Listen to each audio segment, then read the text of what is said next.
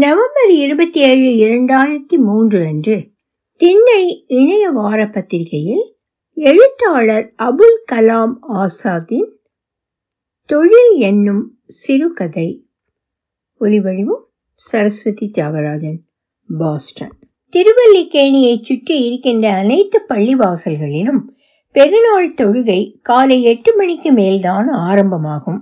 கடற்கரையில் என்றால் ஒன்பது ஆகிவிடும். அவையெல்லாம் பபூஸ் முகமதுக்கு சரிப்பட்டு வராது. தொழுகை முடிந்து குத்பா முடிந்து தெரிந்தவர்களிடமெல்லாம் முலாக்காத் செய்துவிட்டு வர வேண்டும் என்றால் மணி பத்தாகிவிடும் பிறகு சென்று பிரியாணி செய்ய ஒப்புக்கொண்ட இடங்களில் அடுப்பை பற்ற வைத்து சிஷ்ய பிள்ளைகளிடம் பார்த்து கொள்ள சொல்லி ஒவ்வொரு இடத்திற்கும் ஒரு ஆளை போட்டுவிட்டு வருவதென்பது முடியாத காரியம். அப்படியே முடிந்தாலும் தம் கட்டி இறக்குவதற்கு இரண்டு மணி ஆகிவிடும். பார்ட்டிகள் அடுத்த பெருநாளுக்கு ஆர்டர் தரமாட்டார்கள். அதனால் அவருக்கு தோதுவானது ஆழ்வார்பேட்டை திவான் சாஹிப் பள்ளிவாசல்தான். அங்கு மட்டும்தான் காலை ஏழு ஏழரைக்கெல்லாம் பெருநாள் தொழுகை முடிந்துவிடும். எட்டு மணிக்கு வீட்டிற்கு வந்து ட்ரை சைக்கிளில் தேக்ஸா முக்கோண அடுப்பு கப்பிக்காரா எல்லாவற்றையும் ஏற்றி அட்ரஸ் சொல்லி அனுப்பும் பொழுது முகல்லா வாசிகள் தொழுகைக்கு புறப்பட்டு கொண்டிருந்தார்கள். மொம்மத்தின் மகன் அப்பொழுதுதான் புதிய கைலியும் சட்டையும் போட்டுக்கொண்டு வாப்பா தொழுவத்துக்கு வரலையா? என்றான்.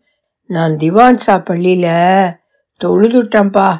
நீ செய்யுது சாச்சாவோட போய் தொழுதுட்டு வந்துடு இன்னா பெண்ணா துட்டு. போன வருஷமும் எங்க கூட நீங்க வரல. இந்த வருஷமும் வரல. எப்பவுமே வர்றதில்ல.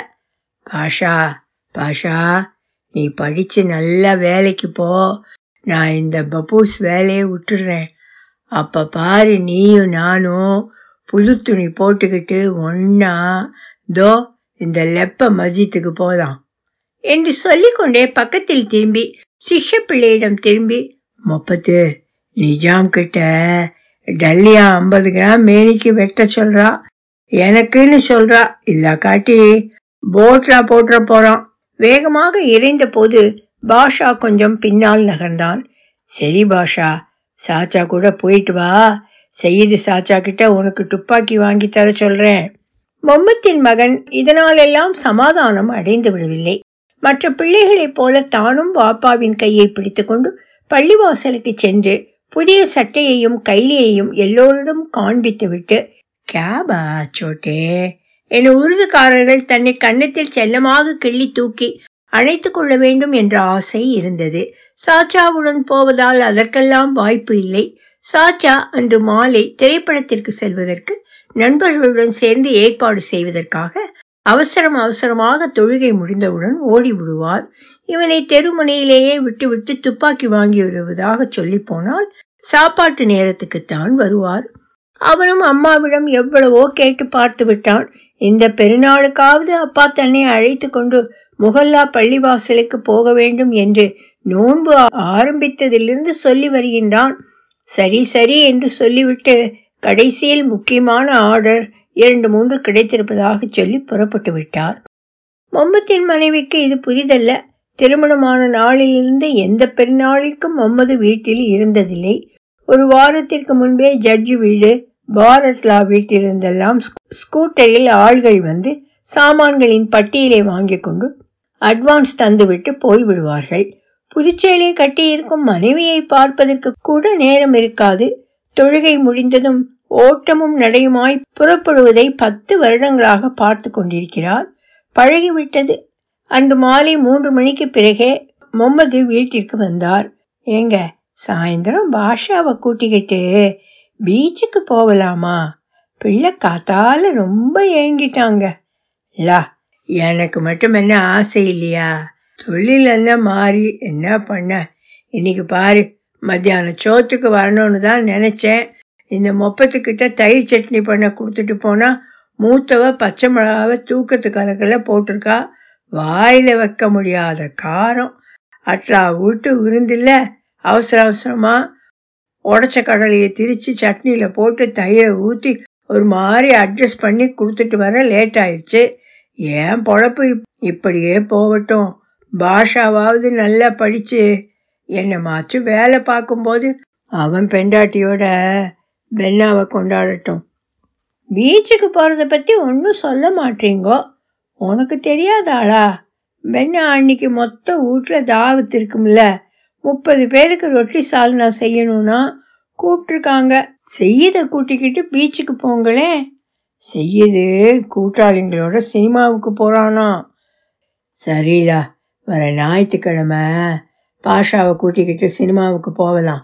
வீட்டில் ஒன்றும் செய்ய வேணாம். புகாரியில் தின்னலாம். நான் வந்திருக்கேன்னா காக்கா ஸ்பெஷலாக என்னமா செஞ்சு தருவார். இதோ கொஞ்சம் கிடந்துட்டு மெத்த வீட்டுக்கு போகிறேன் ஞாயிற்றுக்கிழமை மெத்த வீட்லேயும் அட்லா வீட்லேயும் உங்களை கூப்பிடாம இருக்கணுமே. இரண்டு பேருமே சிரித்தார்கள். பப்பூர் என்று அழைக்கப்படும் பாவார்ச்சிகள் சமையல்காரர்களின் நிலைமை இப்படித்தான். விசேஷ நாட்களில் வீட்டில் தங்க முடியாது. வேலை வேலை என்று ஓட வேண்டி இருக்கும். ஓடி ஓடி மும்மதுவுக்கும் வயதாக பாஷாவும் படிப்பை முடித்துவிட்டு வேலை தேடி சுற்றி சோர்ந்து ஒரு நாளில் ஏதோ ஒரு உந்துதலில் சின்னதாக ஒரு லைசன்ஸ் வாங்கி அப்பாவின் சிஷ்ய பிள்ளை ஒருவரிடம் பிரியாணி செய்ய சொல்லி பொருட்காட்சியில் ஒரு ஸ்டால் போட்டான். வியாபாரம் பீத்து கொண்டு போனது.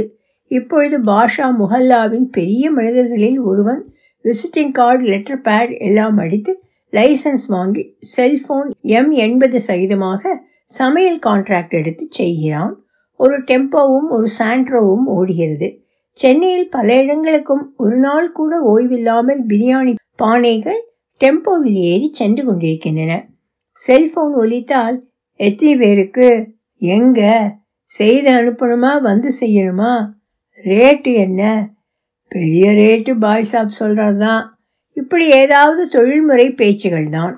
முப்பது காக்கா நாளைக்கு பென்னா சட்டு புட்டுன்னு திவான் சா பள்ளியில் தொழுதுட்டு சீக்கிரமாக வந்துடுங்க என்ன பெரிய மேட்டுக்கு பன்னெண்டு மணிக்கு பானை ஏற்றி அனுப்பிடணும். தெரியுதா?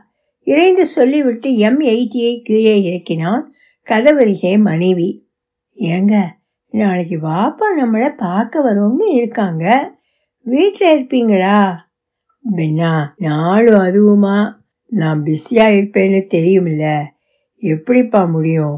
நாளைக்கு கட்சிக்காரங்க ஈத் மிலன் பார்ட்டி ஒன்று இருக்குது முத தடவையாக பண்ணுறேன் கூட இருந்து பார்த்துக்கணும்.